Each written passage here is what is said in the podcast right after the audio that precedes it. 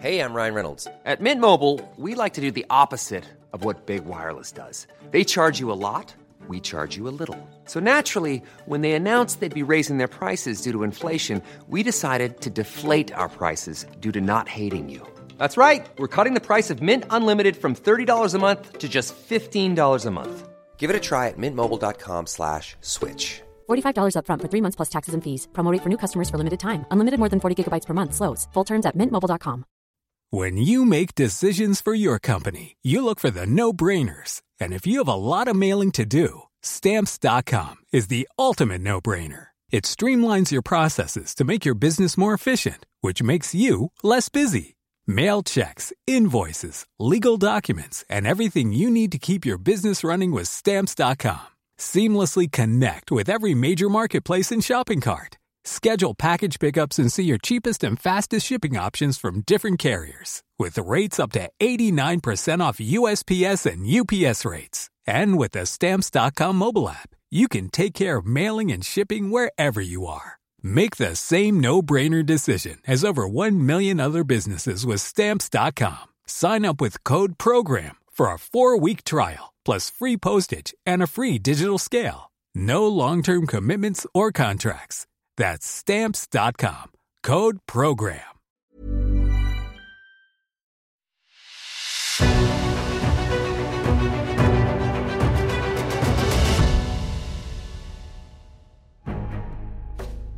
It's The Ancients on History Hit. I'm Tristan Hughes, your host, and today we are continuing our special bumper episode on the extraordinary piece of ancient literature that is the Epic of Gilgamesh, written more than 3,000 years ago in ancient Mesopotamia.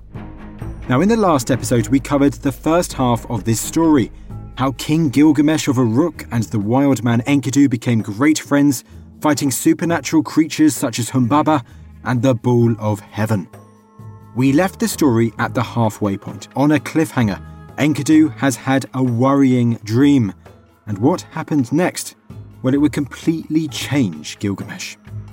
Join us as we explore this second and final half of the tale, centered around Gilgamesh and his quest for immortality. Our guest for this episode once again is Dr. Sophus Helle, a writer, translator, a Assyriologist, and expert on the epic. I really do hope you enjoy. And here's Sophus. Sophus, it is wonderful to have you back on the podcast. Wonderful to be here. Now, we are kicking off from where we left, this cliffhanger, as we enter the second part of the Epic of Gilgamesh. Just before we start that, Sophus, give us a quick overview, a quick recap of what happens in the first part of the Epic of Gilgamesh. So, the first part of the epic is the positive and optimistic one, in which Gilgamesh becomes deep, deep friends with this wild man Enkidu. The two go on a series of adventures. They defeat first the monster Humbaba and then the Bull of Heaven. Already, some notes of ambivalence and ambiguity are starting to creep in. We have gotten a sense that things might not be quite as they seemed, but that really reaches a climax at the end of part one, where Enkidu wakes up terrified from a nightmare that he has just had. And how does the first part end? Is it I've had a dream or something like that? Yeah, we hear the lines Enkidu too went to bed and had a dream. Enkidu got up to interpret his dream and said to his friend. And then there's what's called a catch line. So the first line of the next tablet, which goes, Why, my friend, were the great gods in council? Ah. So let's get going. What is this dream that Enkidu has had and why is it bad news? So Enkidu has had a prophetic dream in which he sees the gods assembled in council, and in that council they essentially determine that he must die. And so it turns out that these killings of Humbaba and the Bull of Heaven were, as had already been indicated in part one, but as becomes very clear right now, very much not blessed by the gods. They were in fact an affront to the gods, and the gods determine that Enkidu must die. And how does Gilgamesh react to this news? If we've kind of already set the scene in part one that Gilgamesh is now uh, he sees Enkidu as his great friend, and you've also mentioned in some versions a lover. I mean, how does he react to this devastating news that his friend must now die? Well, actually, at the very first, he's quite chill about it, and there's a good reason for that. So, I mentioned in the first part that the Babylonians were entirely obsessed with omens. They saw omens everywhere the path of the planets, the entrails of sacrificed animals, and so on and so forth, and of course, in dreams.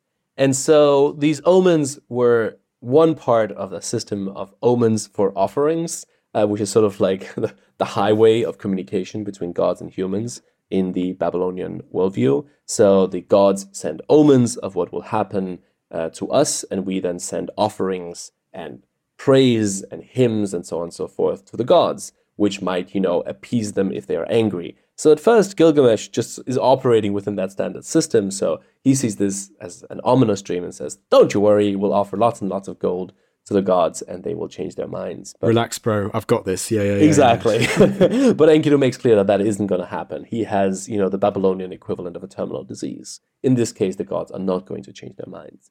And, you know, then in tablet seven, we witness Enkidu on his deathbed giving a series of rambling speeches, seeing these terrifying visions of the underworld, and, you know, Gilgamesh attending to him and watching his friend die. Is that quite a poignant, I mean, somber part of the text? I mean, when Enkidu is on his deathbed, does the text kind of convey that now this once quite fearless figure is he scared of what comes next? Is he scared of the underworld? What kind of emotions are going through the text? I'm not sure that Enkidu ever is fearless. he at one point say that he is fearless, but he's actually quite fearful at various times, as is Gilgamesh. Because again, they are also these quite sensitive men in their own way. But yes, he sees this absolutely terrifying vision of the underworld. And I think it's interesting that scene because it accords well with descriptions of the underworld in other Babylonian texts. But at the same time, the epic casts a lot of doubt on it by telling us that this is not Enkidu at his sanest. It says that his mind was deranged or that his mind was transformed or something like that. And it sort of indicates that, that this description of the underworld is not fully reliable. I think this is an epic that is, especially in its second part, but really throughout, very much about death. Death is one of the central concerns of the epic, but it is very much death told from this side of the divide between us and the underworld. So the epic sort of offers us a glimpse here of what the afterlife might be, but then sort of retracts and, and confuses it again. It kind of gives you a little tantalizing taste, doesn't it? Yeah. So Enkidu dies and he heads to the underworld. Gilgamesh now kind of figuring out, as you say, that he can't save his friend. Yeah. How important a moment is this in the whole epic? Is this a massive turning point in the story? Yeah, this is the absolute pivotal moment. Everything changes after Enkidu's death, and Enkidu's death is very much the centerpiece of the epic. And after Enkidu's death, Gilgamesh launches on this huge elegy, which is one of the most moving, uh, emotional points in the epic. And I think it's so interesting that when they are both alive, the heroes are very not explicit about their feelings for each other, which is why their relation can be described in different ways. But after Enkidu's death, Gilgamesh is very explicit. He says, you know, Enkidu, whom I loved. He says nothing of the sort to Enkidu when he is alive. And another wonderful point that was noticed by a scholar called Martin Worthington is that when the heroes talk to each other when they're both alive, they never use each other's name. They only call each other my friend. So other people call them Gilgamesh and Enkidu, and they call other people by their name. But when talking to each other, it's only ever my friend and my friend, which is why, again, at some points it can almost be difficult to tell the difference between them. But the first word that Gilgamesh says after Enkidu's death is Enkidu. And you know, if you've noticed this pattern, it breaks your heart. It really does because suddenly there is this distance between them. One is dead and the other is alive. And as I mentioned, the, the throughout the first part of the story, they're constant drive is to be more and more like each other, to melt into one. And suddenly this deep radical difference is introduced between them. And Gilgamesh mourns over Enkidu's body for six days and seven nights until a maggot falls from his nose, mirroring how in the beginning of the story Enkidu became human by having sex for six days and seven nights. So that, that week of, of, of sex and humanization is here matched by, by a week of decay and dehumanization. And Gilgamesh emerges from this experience like totally broken. He, you know, he, he had tried to be more and more like Enkidu, and now he doesn't know who he is. Now he wants to become a god. He wants to shed his human side. He leaves the city behind and he wanders the wild like an animal. And there is some indication that he also loses part of his male identity. You know, he had been this hyper masculine figure, but now in his grief, the text is constantly comparing him to mourning women and to a lioness that has lost her cubs or to a female eagle. So, like, he loses all of these sides of himself because, in a very real way, he became himself in the relation to Enkidu. And so, when he loses Enkidu, he also loses who he is. Does Gilgamesh or whoever, do they oversee that he does have a really elaborate burial before Gilgamesh almost quite loses it and goes raving through the desert and so on? Yeah, there's a huge and elaborate funeral.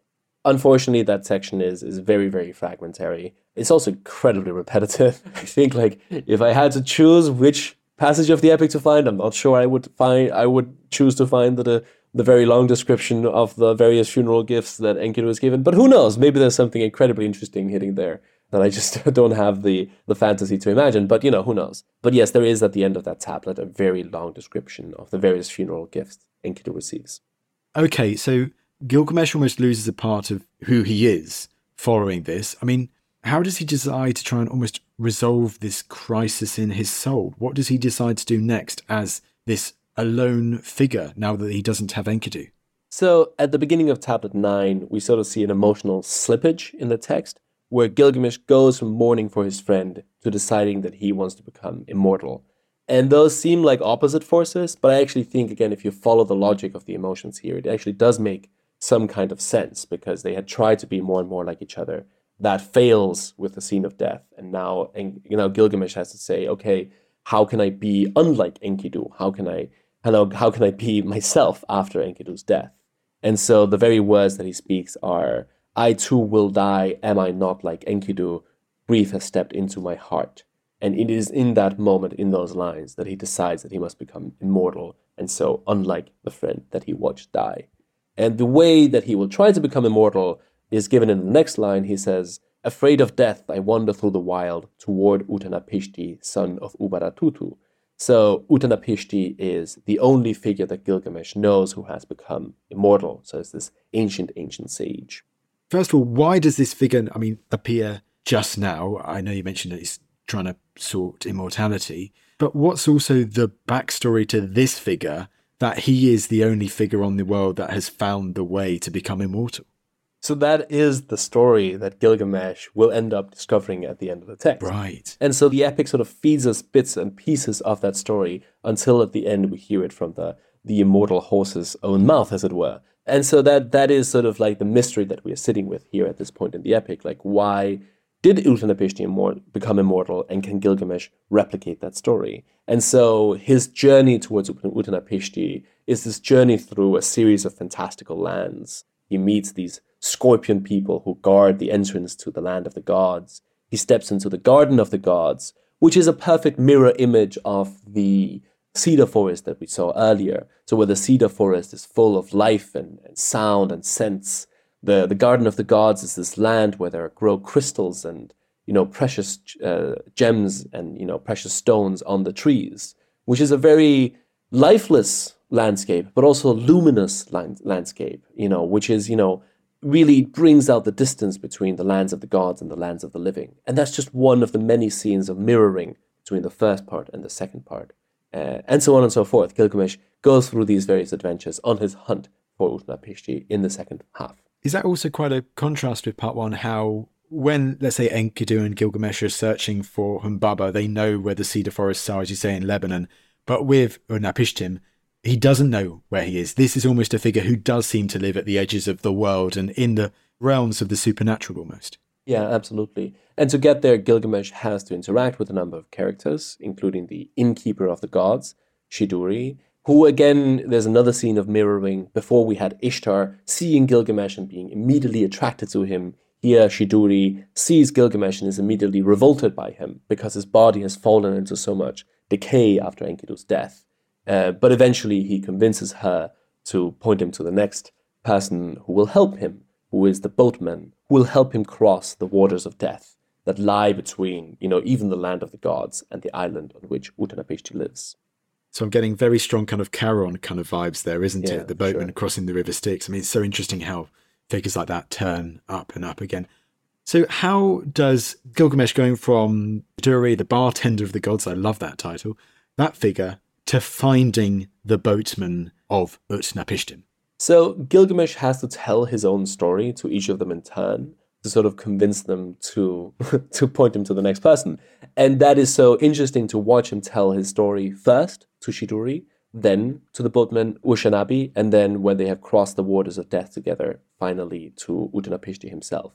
So Gilgamesh tells the story a total of three times, convincing each character to lead him on to the next one, but also repeating it word by word. And there are a number of odd things about the story that Gilgamesh tells, and that will become very important later. For example, he tells some events in the wrong chronological order. He is stuck repeating it over and over again. He says that he did some things with Enkidu that we know he did after Enkidu's death, and so on and so forth.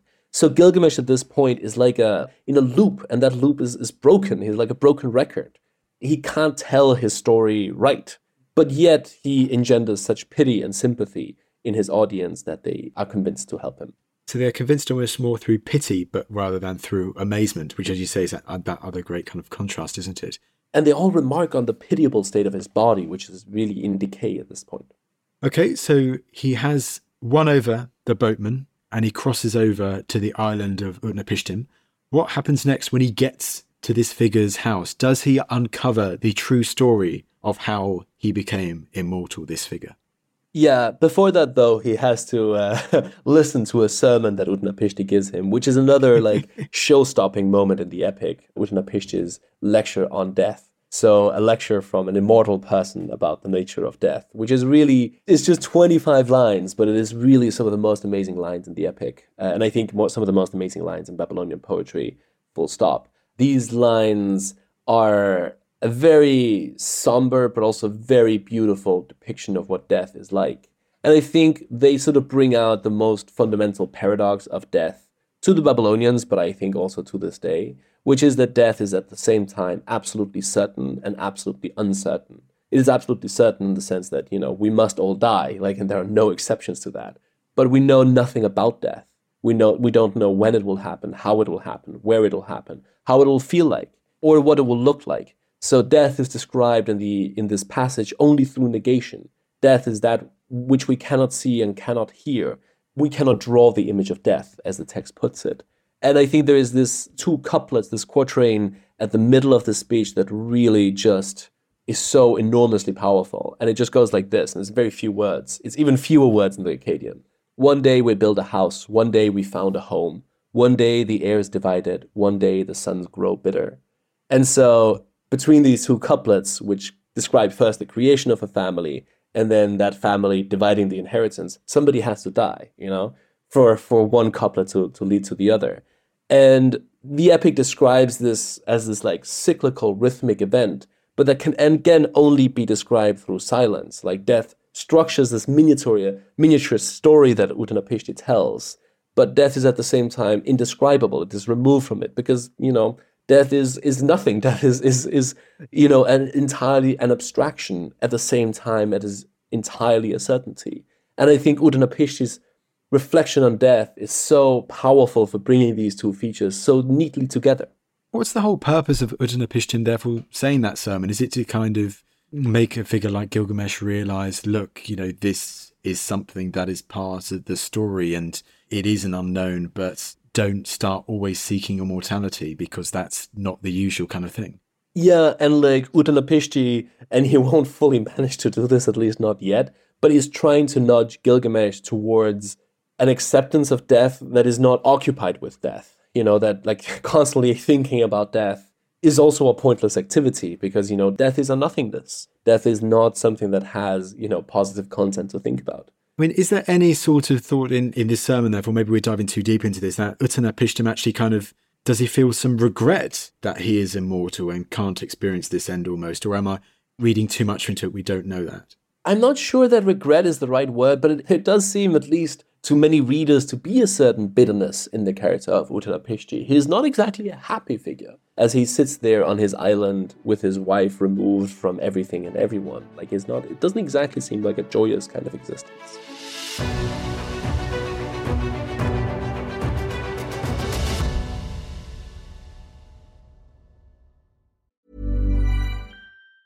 Planning for your next trip? Elevate your travel style with Quince. Quince has all the jet setting essentials you'll want for your next getaway, like European linen, premium luggage options, buttery soft Italian leather bags, and so much more. And is all priced at 50 to 80% less than similar brands. Plus, Quince only works with factories that use safe and ethical manufacturing practices. Pack your bags with high-quality essentials you'll be wearing for vacations to come with Quince. Go to quince.com/pack for free shipping and 365-day returns. Join us this month on Gone Medieval from History Hit. I'm Matt Lewis. And I'm Eleanor Janega. This April, dive into our special mini-series. With the help of leading experts, we're tracing the foundations of England by exploring the country's most powerful Anglo Saxon kingdoms. We'll be looking at Northumbria, Mercia, and Wessex, as well as the rulers and their councils who helped shape a nation. Make sure to get every episode by listening and following Gone Medieval from History Hit, wherever you get your podcasts.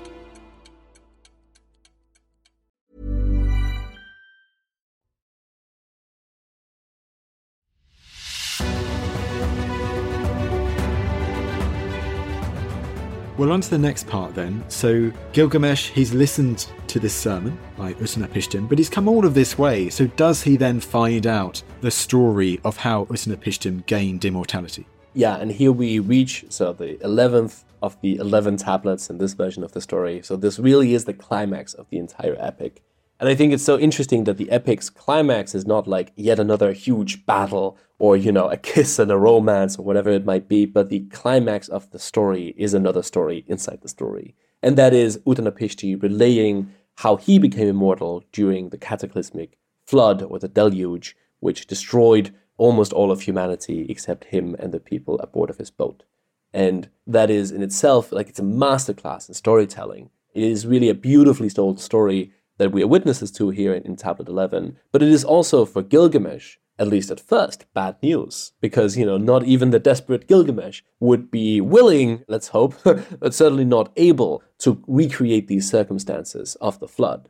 So, in a sense, Utnapishti must disappoint him. He says, you know, I became immortal myself under conditions that were so unique that you have no hope of recreating them. And I think what's so interesting about the flood story in Gilgamesh is that it does two things at once it first of all tells Gilgamesh you cannot become physically immortal because these events they belong to an past that even for Gilgamesh is a distant, epic, ancient past. Because you know he's he's traveled back to reach this ancient ancestor of his who has become immortal, and he says, "No, that was then. This will never happen again." So Gilgamesh is told in that moment, "You cannot become physically immortal. This will not happen for you." But at the same time, through this masterclass of storytelling, Gilgamesh is given the key to another kind of immortality, the literary immortality, the immortality that will come from telling his own story. So, as I said, on the journey to Utnapishti, he's stuck telling his own story and does so badly. And then, when he has heard this amazing story from Utnapishti, Utnapishti's account of his own life, he will, at the very end of the epic, return to Uruk and begin to tell his own story. And that telling of his own story is the epic that we are reading. So, the story within the story allows Gilgamesh to finally do the thing that will give him some kind of immortality, which is to write down the story that we've been reading all along.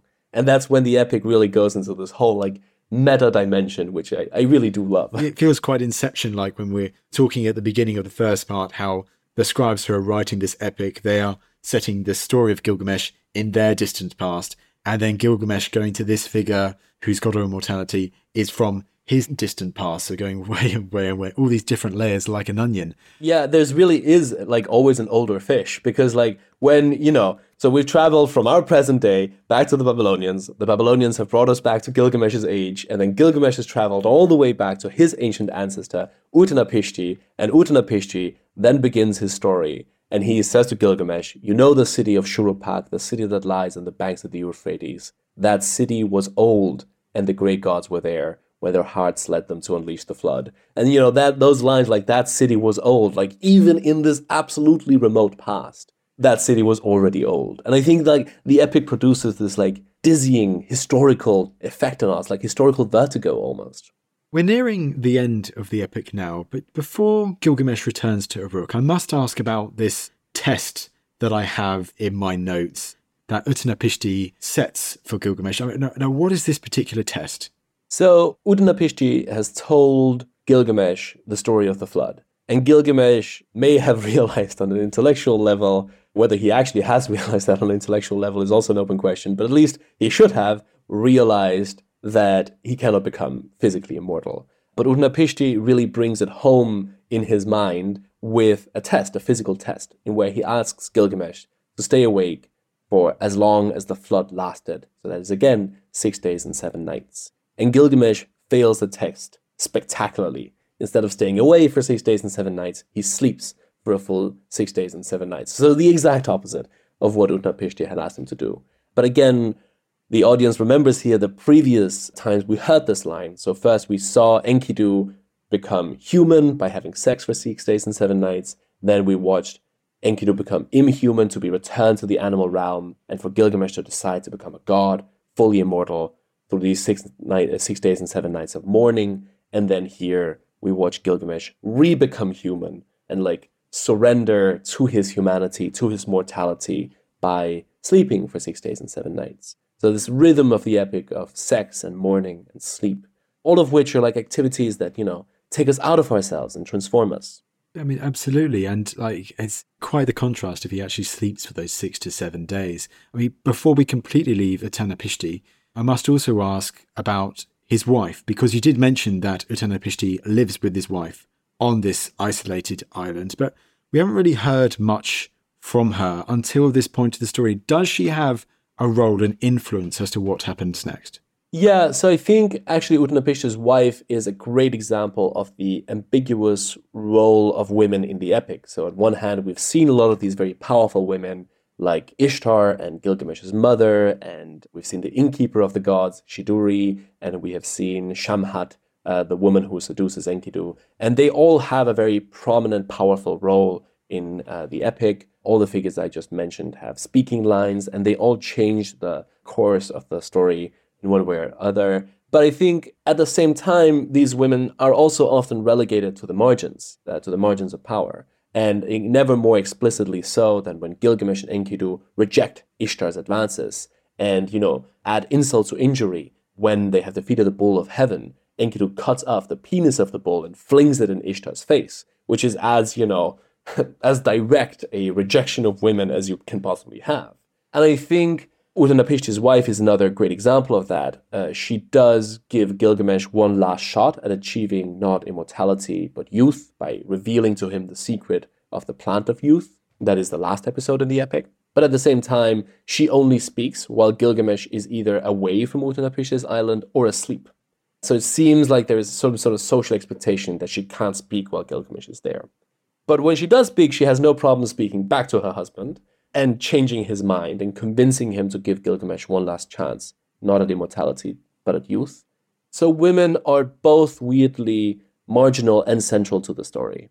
And I think there might be, like, this might have its foundation in a sort of misogynist fear and awe of women, like, you know, that, that women are to be kept silent, in part because when they speak, they can change everything. You know, there's also a bit of like a male fearful fantasy of the exaggerated power of women as both like part of what makes these ro- women in the epic so incredibly fascinating and, and so interesting to read about, but also constantly having to be put to a side. Now, I love this last twist in the tale almost of the story. You mentioned it there this attempt to grasp youth by Gilgamesh through this plant. Now, what is this story of Gilgamesh and the plant? Because I think this is fantastic. Yeah, so Gilgamesh is given one last chance and he goes down into what's called the Apsu, where this plant grows, and that's like an underwater sea. And eventually, this is yet another one of his failures. So, in the first part, he kills Humbaba and kills the Bull of Heaven. In the second part, he fails to achieve immortality and then fails to re achieve youth because just as soon as he gets the plant, he then loses it to a snake that eats it and sheds its skin and is rejuvenated. So that's like a small explanation of why snakes shed their skin and become rejuvenated because, you know, they had this ancestor snake who ate the plant that Gilgamesh gave them. But again, from the first of the failures, the failure to achieve immortality, Gilgamesh learns to tell his own story. So something good comes from that failure. And likewise, something good comes from the second failure. Because he goes down, as I said, to retrieve the plant in what's called the Apsu. And that was the realm of the Lord of Wisdom, uh, the God of Wisdom, Ea, who it seems by implication that Gilgamesh gains the wisdom for which he will later become famous by going down into the Apsu. So Gilgamesh may lose youth, but he gains wisdom. He may lose immortality, but he gains storytelling. And so, how does the epic end? Is it, as you've highlighted, this return to Uruk? I mean, what's the style of the wording to finish off one of these great epics of ancient history? So the last lines of the epic, we have had all of these meta games, all of these mirrorings, all of these literary complexities. So you know, okay, all right, we're back at Uruk. What does the text do? Well, the text does two incredible things at once. So it repeats the description of Uruk that we read in the beginning, and so it repeats not just the description of Uruk, but of the walls that surround the city of Uruk. We heard that description at the beginning. We hear it here at the end, and so the walls encircle the text just as they encircle the city. And what's crucial about that is that Gilgamesh is now the narrator of that description. He speaks the praise of the walls of Uruk, which we had heard from the narrator in the beginning of the story, implying that Gilgamesh thereby begins telling the story. He becomes a narrator of his own poem. So he repeats the words that we heard in the beginning. He opens the story, and so the story sort of loops back in this, you know, huge circle, and we start over again. Um, but at the same time, the story, in a very real sense, gives the last words to the city. And we have heard for these 11 tablets about the adventure of the king of Uruk. And the king of Uruk in Babylonian is the Sharru of Uruk. And then we hear, instead of having heard so much about the king, we now hear just for a brief moment about the citizens of Uruk. And the last lines of the epic are 2,000 acres for the city, 2,000 acres for the orchards, 2,000 acres for the pits of clay, and 1,000 acres for the temple of Ishtar. 7,000 acres is the size of Uruk.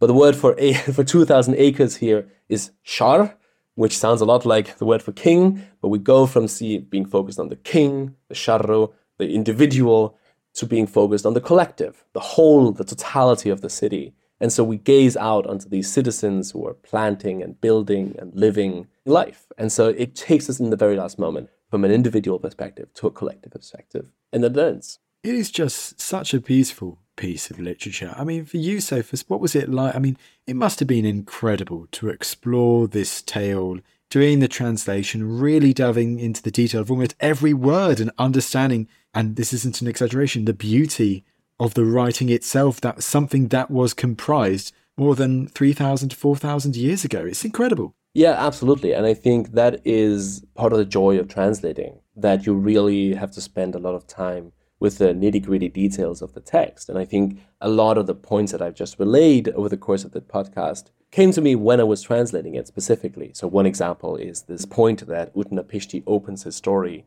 by talking about how old the city was. It was only really when translating that line, I was like, wait a moment, what? what did he just say? So, being slowed down in your reading of the text like that, I think, is such a delightful experience. And also, just, you know, noticing the amazing literary structure of it, all the the half rhymes and the alliteration and the whatnot. Like I think it's such a it's not just a joy to translate; it's also really a, a privilege. It feels like being invited into the you know the command set deck of the text and seeing the the text come together one line at a time.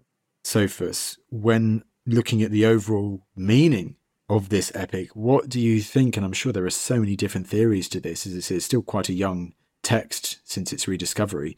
What do you think were some of the key takeaways that the scribes who created it wanted someone who either listened to it or read it to take away from this epic? So, again, we can see the epic going through a number of changes over the centuries. And I think one of the things that we can see is that the epic begins its literary life as you know relatively straightforward like heroic adventure and becomes more and more philosophical. It becomes more and more somber in its tone and it becomes more and more focused on some of the things i've been been talking about like the importance of storytelling the importance of wisdom and that probably does coincide with the fact that you know it becomes integrated into the school curriculum and it becomes more and more a thing that is read by scribes and that is studied by scholars and so, apart from anything else, I mentioned previously that one of the main messages that gets highlighted in the epic is how rash, uh, emotional kings need wise scholars to keep them in check. But I definitely think over the history of the epic, it becomes more of a philosophical tragedy and less of this, you know, exuberant adventure that it is in the beginning measuring the popularity of ancient texts is not as a straightforward thing, but it is one of the Babylonian texts of which most copies survive. It is also by quite a bit the longest, I think it's, it's three times as long as the second longest Babylonian text that we have. So it really does occupy a very special position in the Babylonian world and was certainly, especially in the first millennium, studied in schools and would have been a key component of the scribal education. And Gilgamesh is also a figure outside of the epic. So Babylonians who, you know, when they died, they might have expected to meet Gilgamesh physically in the underworld as a judge among the dead. After this 11 tablet narrative, there's a sort of an appendix, which is another story about Gilgamesh, in which he learns the structure of the underworld. And so this is quite different from the dream that Enkidu sees in the main narrative. Here, Enkidu actually physically goes to the underworld and is then brought back and then reports on what the underworld is like. So this is a story that is like not really compatible with the 11 version, 11 tablet version. It's just another story. And there, Gilgamesh is instructed in how the underworld works because, according to the Babylonians, he would become one of the rulers, of the judge of the underworld. So, a Babylonians Babylonians might have expected to actually physically meet him when they when they died, and we see prayers to Gilgamesh as judge of the underworld. And there are other literary texts in the Babylonian world that reference him. The impact of Gilgamesh the epic on the surrounding cultures is a bit of a debated topic. During the late second millennium BCE, so like in the 1200s, uh, there are copies and translations of the epic throughout the cuneiform world, and this is a time where the cuneiform world is quite large. So you see translations of the epic in what is now Turkey into Hittite and Hurrian. You see copies of the epic in Ugarit and in Megiddo in what is now the Levant. So the text travels quite widely, but always within the cuneiform world. And it's not fully clear what its direct relation is to texts like the Hebrew Bible or Homer. Both of those are separately but very intensely debated topics in the scholarship. What is the relation between Homer and Gilgamesh? and what is the relation between the Hebrew Bible and the Babylonian text in general, but Gilgamesh in particular. And different scholars will have very different opinions on that. Absolutely. That's definitely a topic for another podcast or maybe 10 podcasts in its own right, I must admit. so, this has been amazing. I mean, last but certainly not least, when we think of this story, it is one of the most well known, if not the most well known story from ancient Mesopotamia. But I mean, why do you think this story is still so alluring to so many people today? Because I must admit, I still struggle to resonate quite a bit with the figure of Gilgamesh, you know, this demigod and quite a pitiful figure at times, but he's also been an absolutely terrible ruler at the start. But is there that something that people can really identify with this figure? I mean, why would you argue that this epic is so alluring? What is it about it? I think the thing that interests me most as a scholar of Gilgamesh is how differently people react to it. And I think that is really the joy not just of translating him, but you know, very physically being there when people meet Gilgamesh for the first time. I think that's one of the best parts of my job. Like if I give a lecture about Gilgamesh, I see people react to him and to his story in real time. And people react so differently. So for some people, this is a story about death and the longing for immortality. For some people, this is a story about grief and losing a loved one. For some people, this is a story about the passionate love between two men. For some people, this is a story about the clash between culture and nature. For some people, this is a story about kingship and community and leadership. For some, it's a story about like the importance of history and so on and so forth. You know, people really find all sorts of individual angles through which to relate to Gilgamesh. And I think that is what interests me that he is this kaleidoscopic figure that will mean different things to different people. And that sense of endless possibility within the epic. And again, this epic is quite short. like it's 3,000 lines, you know, it comes out to about 110 pages in translation and it contains all of what we just talked about and more. And there's everything from, you know, monkey musicians to scorpion people to, you know, the bull the size of the city in it compressed into this text. And so I think having so many different themes ensures its ongoing relevance in part because it allows different people to pick out which part of it speaks to them. It is an extraordinary story, and I'm really grateful for your time to go through it in detail today, Sophus. You have, of course, done a translation of the Epic of Gilgamesh. Now, tell us briefly a bit about that. Yeah, so my translation is out with Yale University Press, and it includes a translation of the standard Babylonian version of the epic, as well as an introduction and five essays that unpack the history of the epic, its literary themes, and its literary structure. Well, Sophus, it just goes to me to say thank you so much for taking the time to come on the podcast today. Thank you for having me.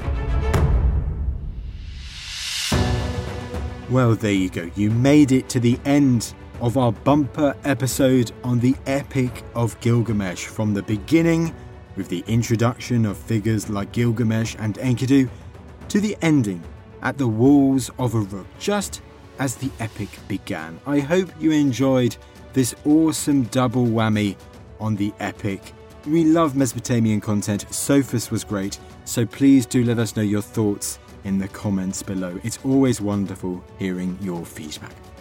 Now, last thing from me, wherever you're listening to the podcast, whether it be on Spotify or Apple Podcasts or elsewhere, make sure that you are following the Ancients so that you are notified when we release new episodes twice every week. But that's enough from me, and I will see you in the next episode.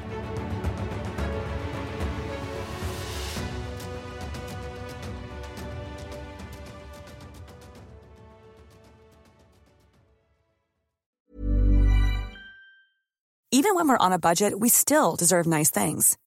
Quince is a place to scoop up stunning high-end goods for 50 to 80% less than similar brands. They have buttery soft cashmere sweaters starting at $50, luxurious Italian leather bags, and so much more. Plus, Quince only works with factories that use safe, ethical, and responsible manufacturing. Get the high-end goods you'll love without the high price tag with Quince. Go to quince.com slash style for free shipping and 365-day returns. When you make decisions for your company, you look for the no-brainers. And if you have a lot of mailing to do, stamps.com is the ultimate no-brainer. It streamlines your processes to make your business more efficient, which makes you less busy. Mail checks, invoices, legal documents, and everything you need to keep your business running with stamps.com. Seamlessly connect with every major marketplace and shopping cart. Schedule package pickups and see your cheapest and fastest shipping options from different carriers with rates up to 89% off USPS and UPS rates. And with the stamps.com mobile app, you can take care of mailing and shipping wherever you are. Make the same no-brainer decision as over 1 million other businesses with stamps.com. Sign up with code program for a 4-week trial plus free postage and a free digital scale. No long-term commitments or contracts. That's stamps.com. Code program. Thank you for listening to this episode of The Ancients. Please follow this show wherever you get your podcasts. It really helps us and you'll be doing us a big favour. Don't forget you can also listen to all of these podcasts ad-free and watch hundreds of documentaries when you subscribe at historyhit.com slash subscribe. As a special gift, you can also get your first 3 months for just 1 pound a month when you use code ancients at checkout.